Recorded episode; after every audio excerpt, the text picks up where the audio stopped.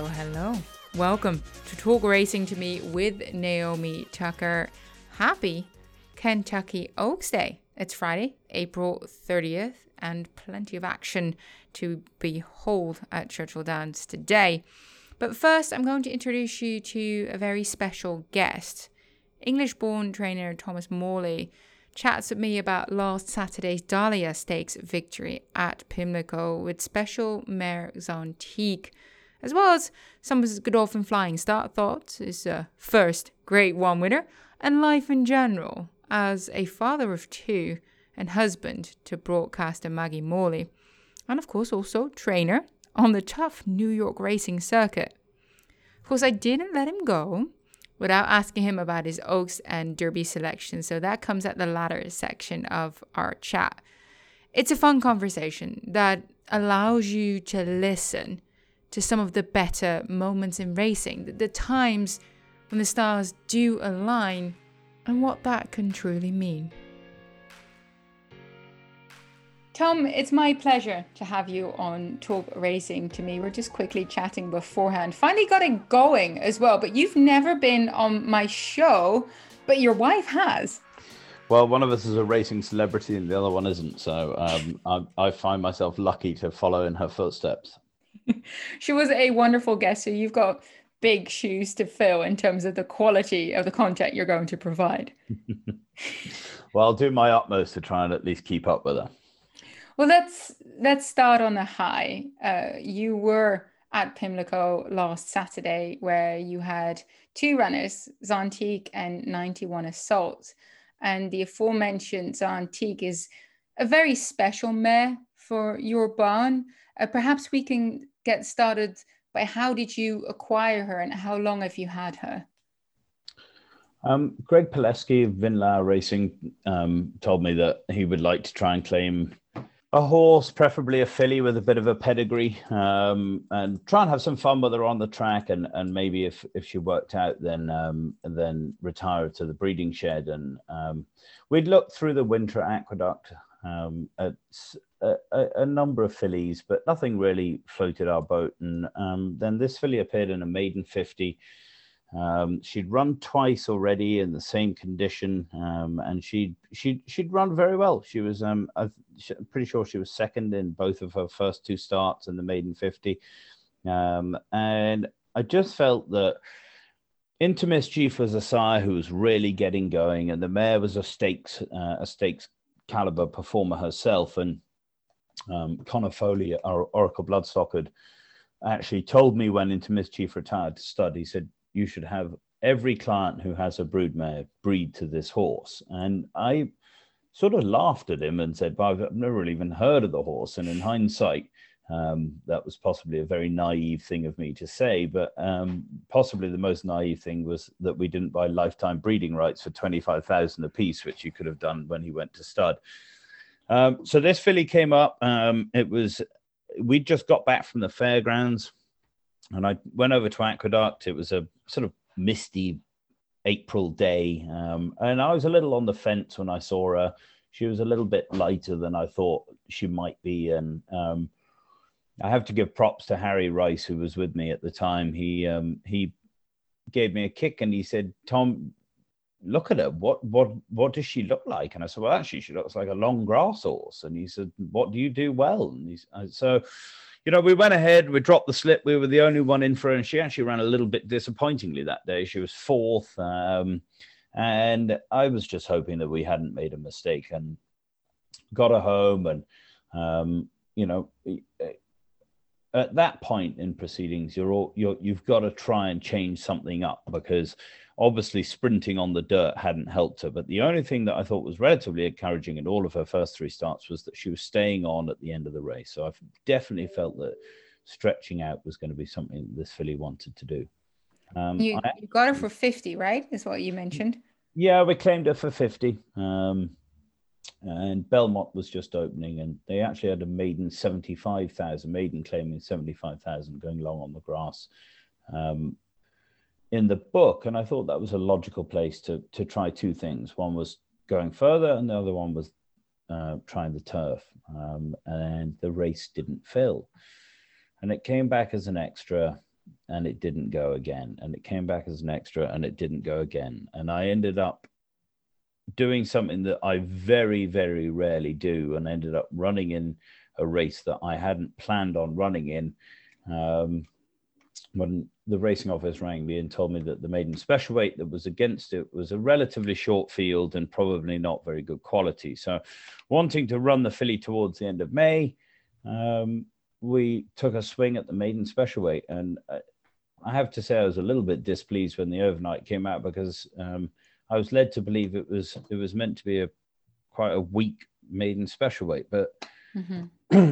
Rose was in there making her debut at, um, I think she cost one and a half million dollars. So I was a, a, a, little frustrated that we'd ended up in the spot, and we went off thirty to one, rightly so.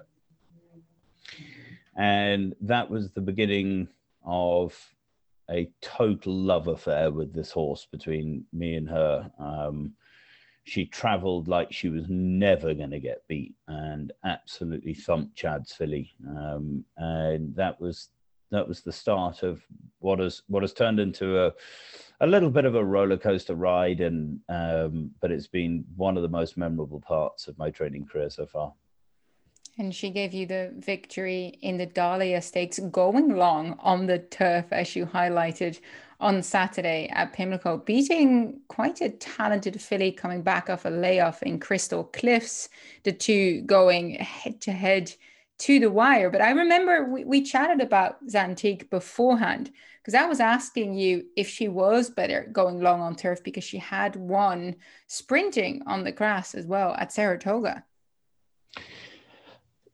kind of by default, Naomi. I think that um, in hindsight, she won a sprint race against a lot of other fillies who probably wanted to go a little bit further, and she's always shown an an, an enormous amount of sort of tactical speed in her long races.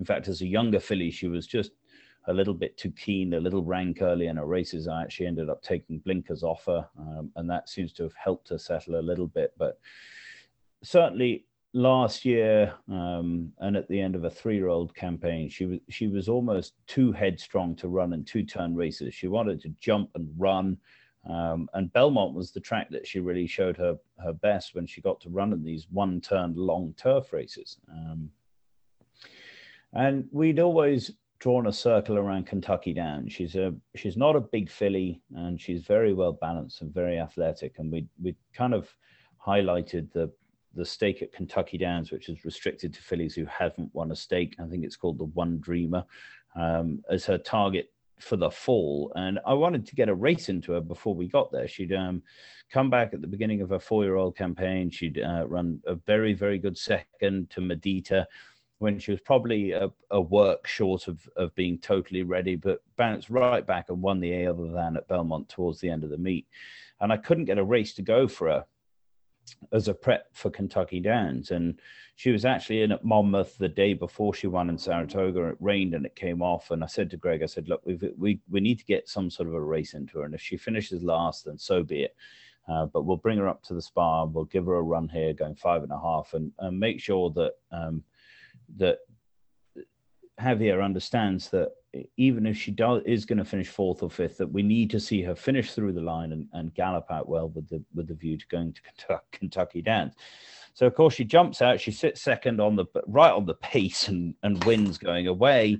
Um, and I think it slightly hoodwinked us a bit that she could actually sprint, but she beat a filly called the Lendon that day, um, who definitely wants to go further. And um, I, I, it, it's a two other than at Saratoga. They're never easy, but I don't think it was the deepest field that she's ever run against. Um, so we did. We then had a sprint win under our, our belt, but we stuck to the plan and went to Kentucky Downs, and she simply didn't handle the track there for the first half of the race. Um, I've never seen this filly off the bridle, and Johnny was having to niggle at her and give her a slap down the shoulder going up the hill, and I thought the whole thing was an absolute disaster. And they turned turned to turn for home at the top of the hill, and she just absolutely flew through the field.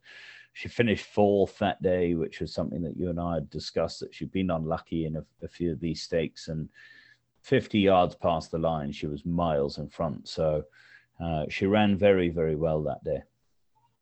Yeah, well, she clearly has shown to have a lot of affinity going along. And uh, let's go back to the Saturday itself. Fergal Lynch uh, was aboard, did have to kind of get her out. There was a couple of horses uh, around her, produced her just in the nick of time, really. And you were very emotional uh, before talking to me. Uh, tell me a little bit about what was going through your mind during that race and then afterwards during the race, um, you know, with with fillies like this, it, you, it, it's very important to attain as much black type as possible for them before they go on to their breeding careers. And um, so during the race, I was actually thrilled with the trip that we were getting. We were following the favorite all the way around there, um, and turning into the lane, there was no way she wasn't going to be in the first three. So that for the for instantly was a little bit of a relief, but suddenly I, I realized that we had a real, real shot at, at getting to Graham's filly and, and possibly winning the race. And a few years back, I bought Lamanida down to Laurel and I um,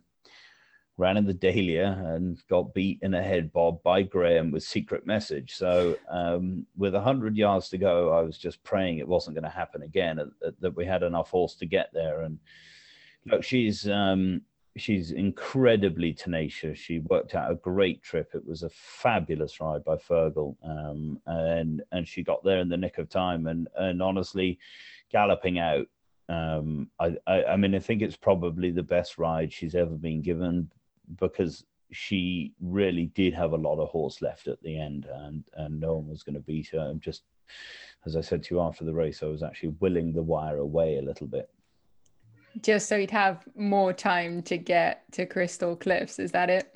Correct, exactly. well, I have to agree with you. Fergal gave her an absolutely stellar ride. He's one of our senior riders, very tactically adept. And to give the listeners some background information on Crystal Cliffs, she was second in the grade three regret about 301 days before she lined up in a Dahlia behind Harvey's Lil Goy, who went on to win the Grade One Queen Elizabeth, placed third in the Breeders' Cup filly Metro. So Crystal Cliffs is, is, a quality filly, and I dare say we're going to see her back winning at least a Grade Two later on this year. But Xantique, as you mentioned, Tom, tenacious and, and got that win, and now is a, a stakes winning mare by Into Mischief. Do you have any imminent plans for her? Um, no, I got her home. Um, she had a long day down to Pimlico. Um, they left here at three thirty in the morning, um, and then obviously ran and then came back that night. And she's not she's not a big heavy filly, and she she she she runs so hard that she takes her racing a little bit hard. So, I, I actually though she's come out of this race possibly the best I've ever seen her come out of a race, which means that the twice I've travelled her sorry, the three times I've traveled her, she's run the best three races of her life. And she's run down at Kentucky Downs, at Pimlico, and she wasn't stabled at Saratoga when she came up and, and won. She shipped up on the morning of the race and, and ran at one. So I'm beginning to get a little bit of a, an inkling in the back of my head that we need to do some traveling. Obviously, a race like the Eatontown at Monmouth um, in June would be a logical spot. Um, and I've never run a horse at Colonial Downs, but I have a feeling that this is a filly who um, possibly could end up there in September. I'm a little bit on the fence of whether I want to go back to Kentucky Downs, having seen her struggle with the first part of the race there so much. But um, Saturday was kind of, I, I, I don't want to say mission accomplished, but we, we now have to try and see if we can win a graded stake with this filly. She certainly, um, all the numbers from the race came back as if she's getting better. And, you know, she is only five. So fingers crossed we can have a productive year with her.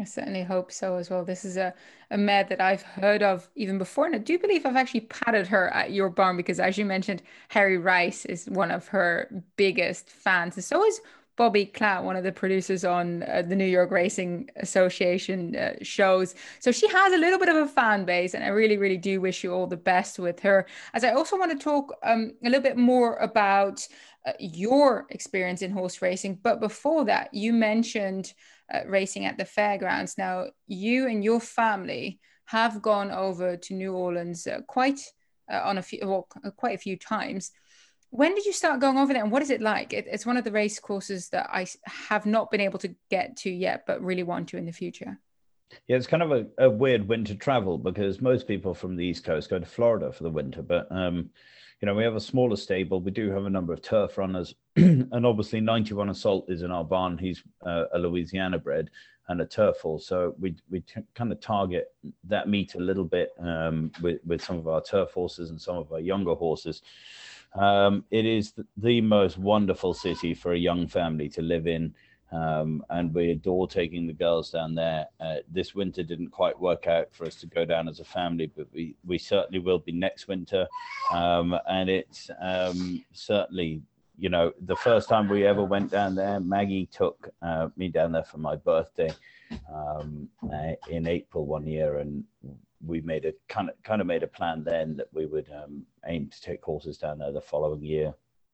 They have the most beautiful turf track, um, and and the dirt surface is fabulous to train on as well.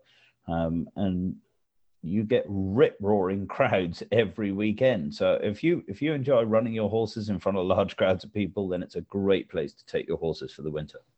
Sounds like an incredible atmosphere.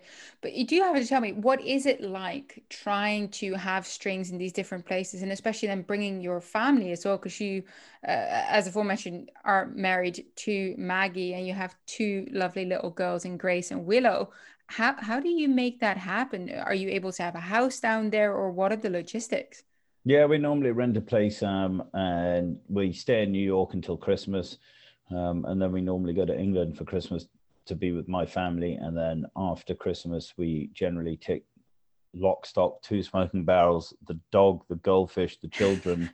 um, and we move down to New Orleans for January, February, March. And then uh, Maggie normally is traveling between uh, Fairgrounds in Arkansas and Aqueduct doing her um, Fox Sports role. And that, you know, it, it allows her to do that out of there also allow you know we we just we make it work and it's a it's a wonderful city to have young children in it means we don't have to tolerate four foot of snow in new york for three months of the year well, that sounds like a good reason uh, to move anywhere towards the south. But as you mentioned, most people go to Florida, but certainly on my bucket list to, to go to New Orleans and the fairgrounds.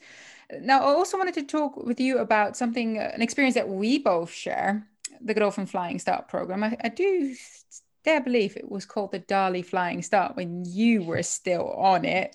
Because w- which year were you? I, I can't actually exactly remember, but it must have been a little bit ago. I was the third year of the entire program, and I'm not going to tell you how long ago that was. That would age me. Oh wow! No, I can. I think we're what are we now on like the 16th or 17th year? Yeah, something along those lines. Yeah. well, okay, you have to tell me what it was like back then because I dare say it's changed uh, inevitably over the years. Yeah, it's possible that we caused some of the change. Actually, uh, it was thanks um, a little bit. It was the best two years of my life um, prior to meeting Maggie and starting a family and starting my own business. It was just um, it was extraordinary, and I owe, owe a huge amount of debt and gratitude to His Highness Sheikh Mohammed.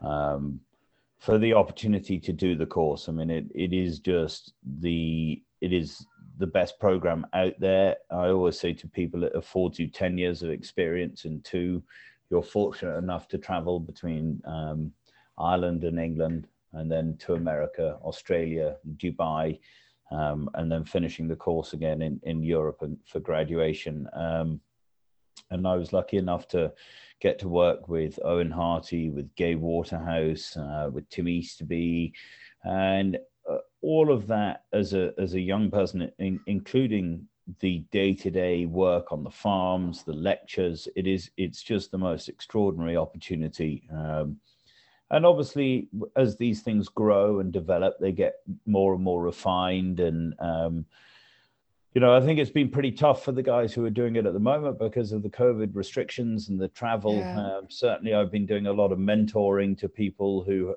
who are on the course and trying to help them get as much of the global um, idea of it as they can because they've been they've been confined to quarters, as it were. But hmm. um, you know, it was a it, it it is the most wonderful program. It's produced a number of people who are in the upper echelons of their respective parts of the industry, and um, it's a it's a very very strong alumni to be a part of. I found that wherever I am in the world, um, you know, that that they are people that you can look up and communicate with, and it's a it's a tremendous idea and concept. I agree. It was a wonderful experience for me as well. Would you say it was a catalyst for you ending up moving to the United States? Or talk to me a little bit about your experience beforehand. What what made you want to come to the US and train over here? So I graduated from the course and I went to work for Jeremy Noseda for four and a half years as his assistant. Um, and I was lucky to be with Jeremy during um, some very, very strong years of his, his training career. We had um, Sixties Icon, won the St. Leger while I was there. Fleeting Spirit was the European champion sprinter. Uh, but we weren't afraid to run horses in America either. We bought a number of fillies over for the Breeders' Cup. Uh, Wilko had just won the juvenile. And then uh, we were lucky enough to have Awesome Act in the yard as well, who um, had never run on dirt, but he was an awesome again. And he shipped out of a conditions race at Kempton, and we bought him here, and he won the Gotham. Um, ran third in the Wood Memorial, and he went on to the Kentucky Derby. And at the end of my four years, I, I spoke to Jeremy and said, "What would be the logical next step for me to take up take up my own license?" And he said, "I really feel that you should go to America and spend a couple of years there." And um, so Steve Hillen and Jeremy very kindly uh, liaised with Eddie Kenneally um, and got me a job as the foreman um, with Eddie, and I flew out to Florida. Um, and was lucky enough to come up in a barn where Brendan Walsh was the assistant, um, and Eddie was obviously the trainer. And uh, we had some fabulous horses there at the time, like Custom for Carlos, etc. And um, I travelled with Brendan as his foreman through Florida to Keeneland and then on to Louisville, um, where he was actually kind enough to let me stay with him as well. So I spent an enormous amount of time with with Brendan. Um, and then we went to Saratoga where we had a phenomenal meet. I think we won 12 races, uh, which was for for a smaller string out of Kentucky was a, a huge meet, and it led to Eddie um, having an opportunity to take over some New York breds and, and open a division in New York. And so when Brendan uh, went back to Kentucky, I moved to Belmont and took over a division for Eddie there and set it up and started started uh, Kenneally Racing in New York for Eddie. Uh, and we had a wonderful 18 months doing that. And um, uh, by that time, I'd already decided that I wanted to stay in America. I, I really, I'm, I'm not a um, I, I, I get itchy feet. I love travel and the opportunity to to move around and see new things, and I love the caravan idea of racing, um, where you you pack up and move on to the next place. And so, I went home. I discussed it with my family, and I, I took a couple of months to to really make sure that it was the right decision. And um, I flew back to America, and I actually sat on the fourth floor of the grandstand at Aqueduct, having just gone into the gaming commission and attained my first ever trainer's license. And I sat on my phone and I rang everyone on my phone who had a horse in America. Um, and Tony Gray was kind enough to agree to send me my first horse. Wow. I mean, that must have been quite like a vivid moment. Can you describe what was going through your mind that day? Because I mean, I'm assuming it's excitement, but also a little bit of anxiety as in we're, we're doing this now. Yeah, there's a huge amount of trepidation. At the end of the day, I'd spent my whole life prepping myself to train in Europe. Um, and then I'd made the decision to sacrifice those um, contacts, those bridges that you'd built, um, you know, hoping that um, if I'd started training in Europe, that I would have started with 25 or 30 horses. And, and I decided that actually America was a place where young people are generally given a little bit more of a chance. And, and I, I don't want that to sound detrimental to the European industry, but I think it's, it's a lot tougher to get off the ground there than it is mm-hmm. here. Um, and at the end of the day, we started with one horse, uh, no webbings, um, one bridle one saddle, no pad, Um, and I was the groom, and Maggie Maggie exercised the horse every day, and we um, literally started like that. And he won his second race, and um, it, it started from there. Wow! So I, I do believe this was around 2013, right? Yeah, April 2013. Yeah. Yeah. So you were already together with Maggie then at that time. When did you meet her? I'd met Maggie um, a couple of years before in Saratoga.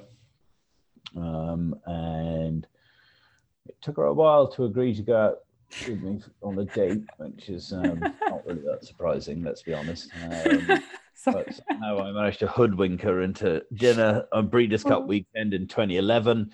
Um, and we had a riot that night, and it just grew from there. And and and you know what she does for a living, and how good and successful she is at it is, um, you know, it's an enormous proud thing for me to see her grow into the the phenomenal broadcaster that she is. Um, the level of attention to detail that she puts in and the hours of work, as well as being a mother to two children, and and my husband is, um, you know, she's an example to all young people who want to get involved in this industry. Well, you took the words out of my mouth there. She's a role model for me. I, I highly look up to her and, and listen to the way she looks at horses, the way she analyzes races. And even in my short period of time, being able to kind of shadow her a little bit whilst I was at the New York Racing Association, I felt like I've gained so much knowledge. So, yeah, couldn't agree with you more. But you've done quite decently yourself over the last couple of years as a trainer. I'd love to quickly revisit the moment that Have You Gone Away provided you with your first ever grade one winner in the ballerina stakes at Saratoga. I mean, of all places to win your first grade one, Saratoga must be pretty special. Uh, it, it, it, still um, it still makes me terribly emotional today thinking about that day. Um, it was mm. Travers Day. She was a filly who um, had been to all ends of the earth um, and somehow ended up in my shed run. An enormous amount of thanks to Becky Thomas at Sequel um, for the the chance to train her.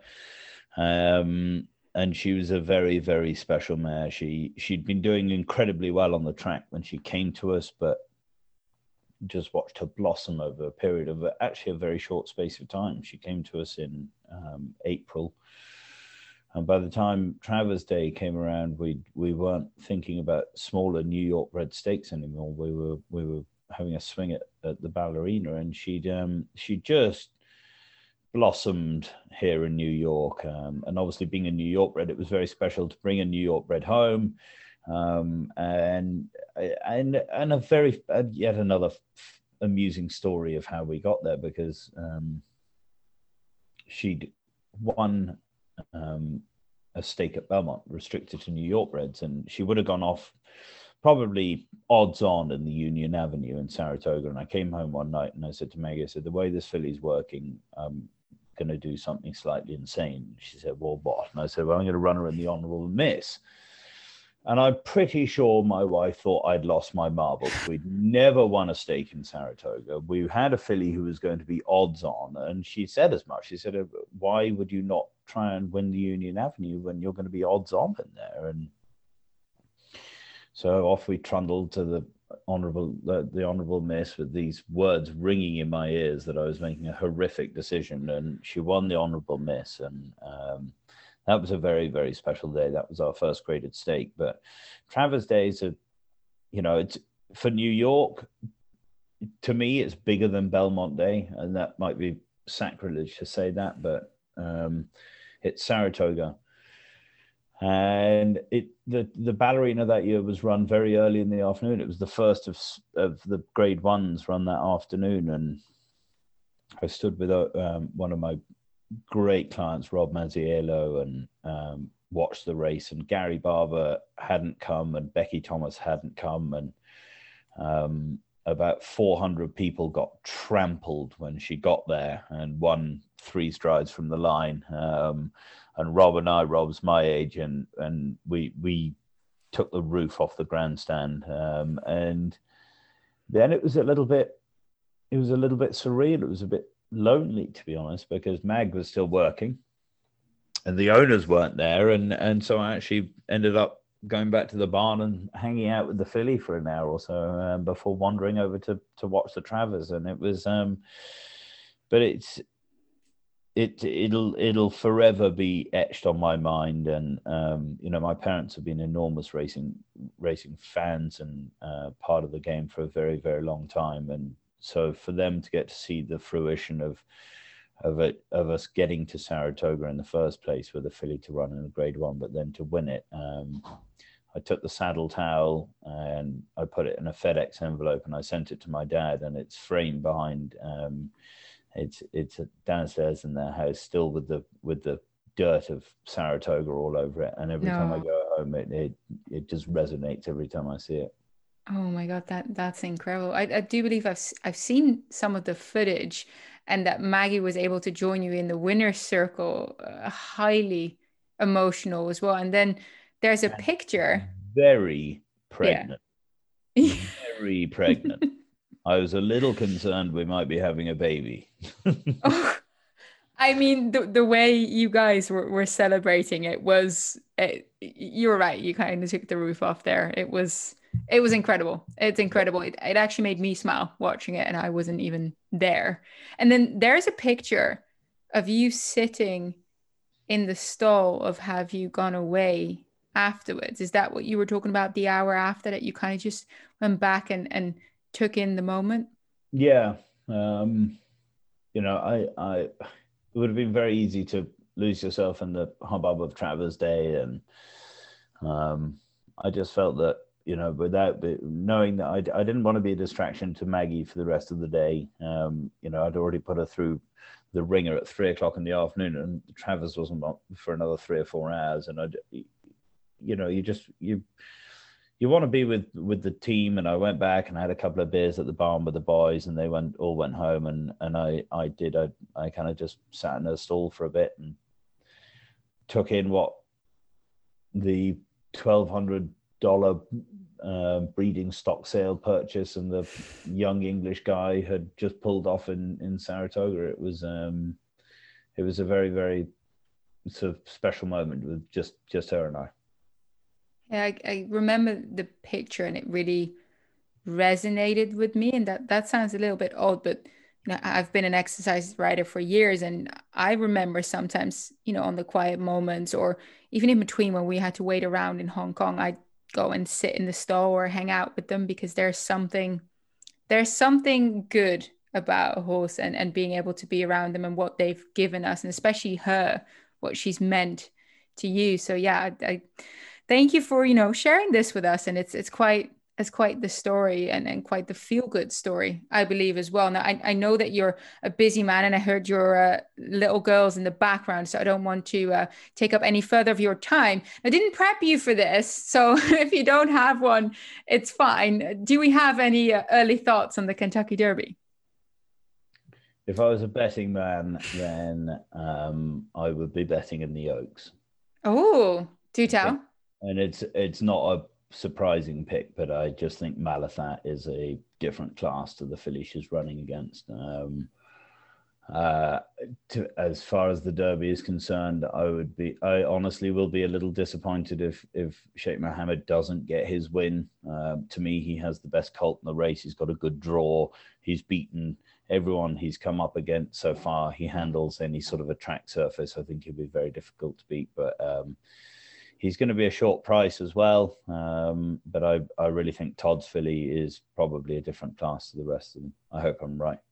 Oh, I hope you're right as well. Of course, Johnny Velazquez ride, uh, uh, the the rider that also gave you your first Grade One stakes victory. So, I guess a little bit of um, small. Johnny's my Johnny's my Grade One man. He also rode Carrick as well.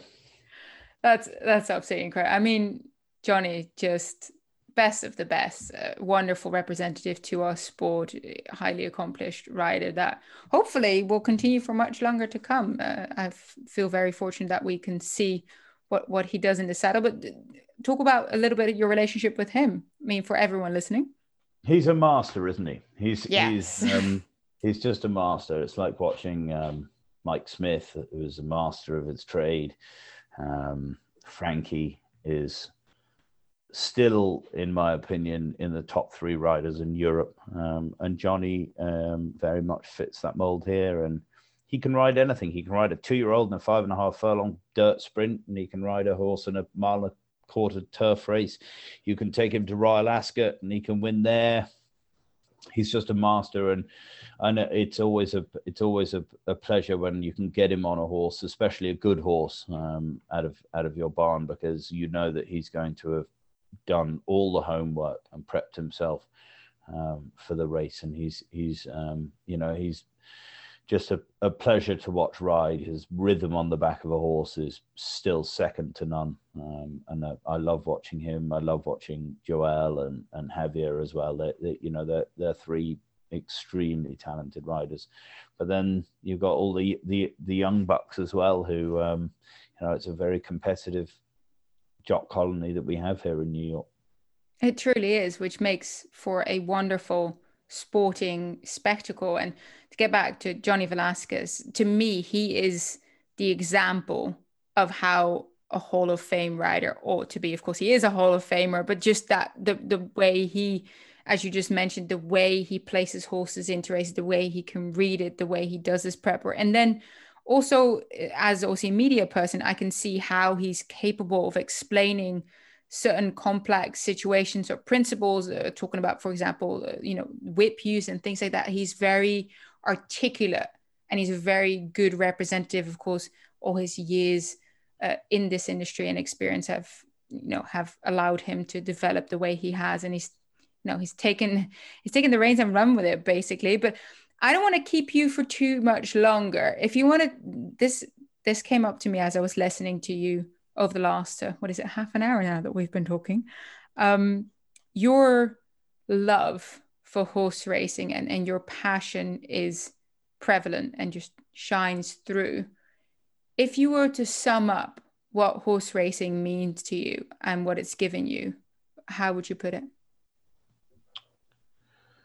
It, it without the support of my parents, it could have given me nothing, but at the same time, it's given me absolutely everything. Um, it's allowed me to travel. It's allowed me to experience different cultures around the world. It means that I have friends from Japan to Australia to South America, through Europe to North America. Um, but at the end of the day, we owe it all to to one thing, and that's the horse itself, the equine athlete. And at the end of the day, I'm I'm a fervent believer that we're custodians of theirs, and we are asking um, an animal to be an absolute elite athlete. Um, and we, through the years, have developed and bred them to be better and faster than they ever have been before. But what they give back to us is is second to none. And and and really, the good ones last in your memory forever. But so does some of the more difficult ones, some of the slower ones, some some of the sweeter ones who struggle to get to the winner's circle, and and they can be tremendously gratifying days as well as winning a winning a smaller race, uh, maybe for a smaller client at a smaller track with a with a horse of lesser ability can can just mean as much as as winning on the big days. Well, nobody can see, but I'm sitting here smiling. Tom, thank you so much. That's my pleasure. Thanks for having me. Big thank you to Tom for being such a wonderful guest. Uh, it's always a pleasure to listen to people's experiences and especially their highlights so we're all reminded why we love horse racing.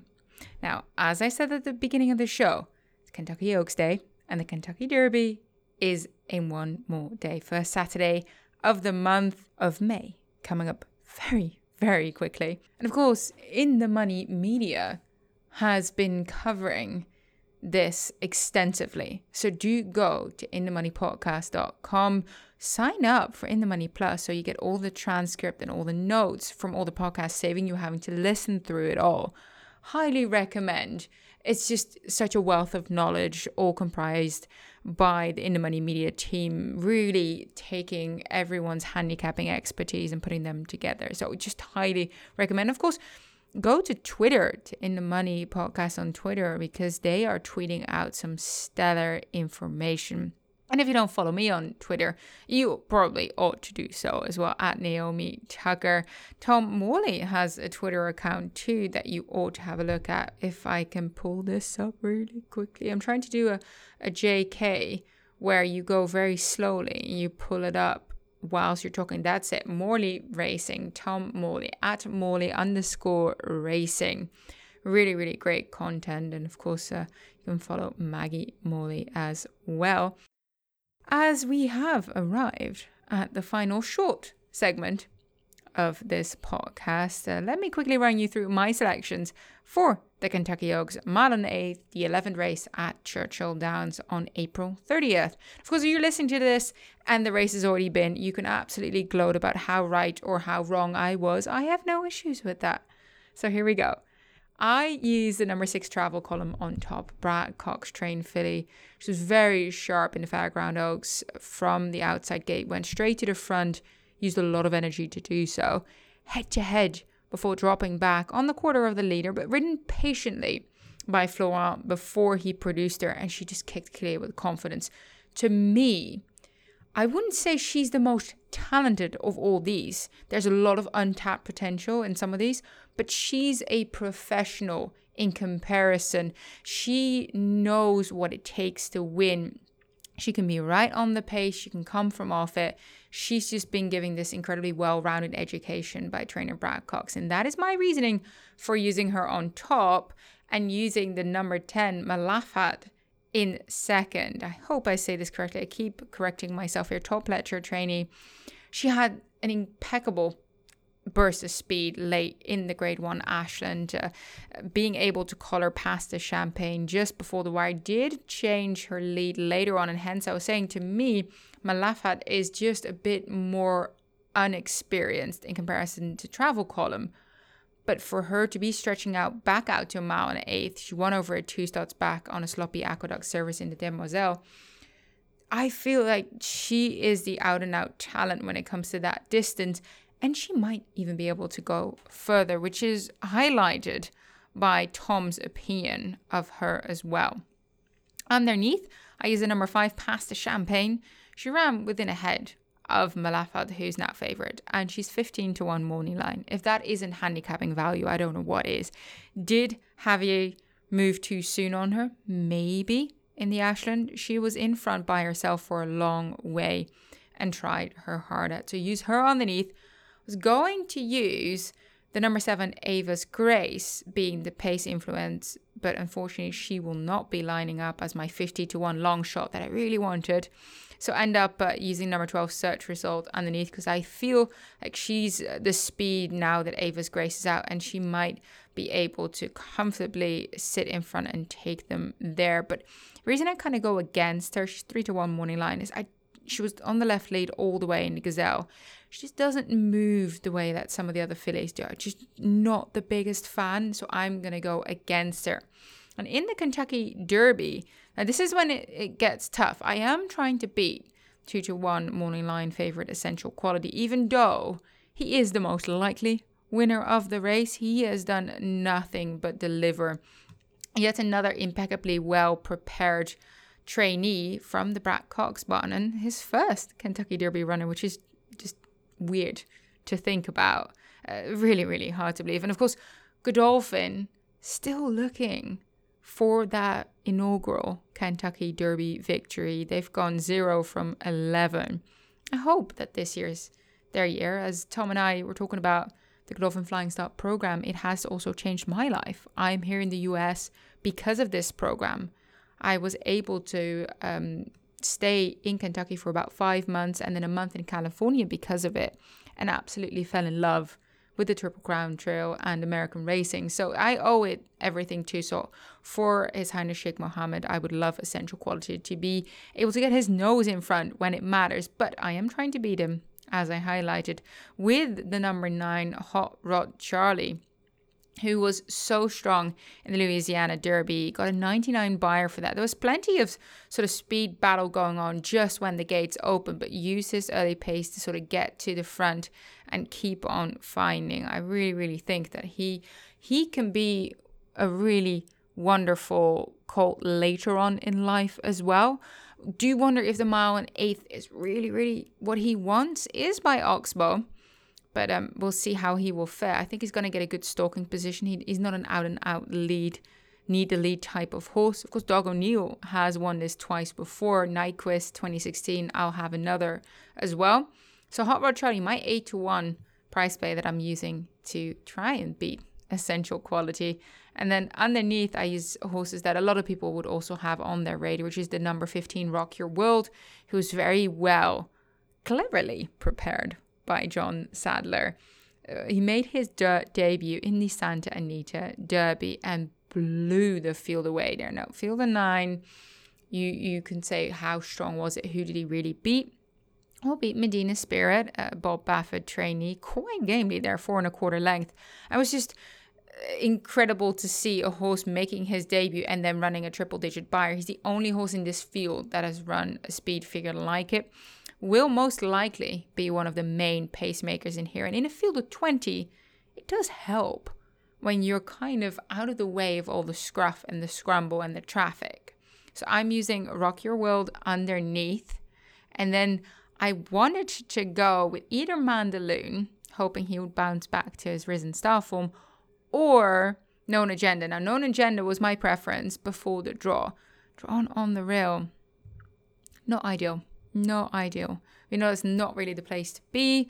But then again, Todd Pletcher, Irad Ortiz is a pair that is capable of navigating a trip and, and he told getting a horse ready for this. I thought his Florida Derby was very, very strong, being able to come from behind the pace and really use a strong turn of foot to overturn Greatest Honor, Soup and Sandwich. Perhaps not the strongest renewal either, but I think that's kind of a theme here. There is a you know, a lot of races that we say, oh, well, this wasn't that good. This There's no monster in this field.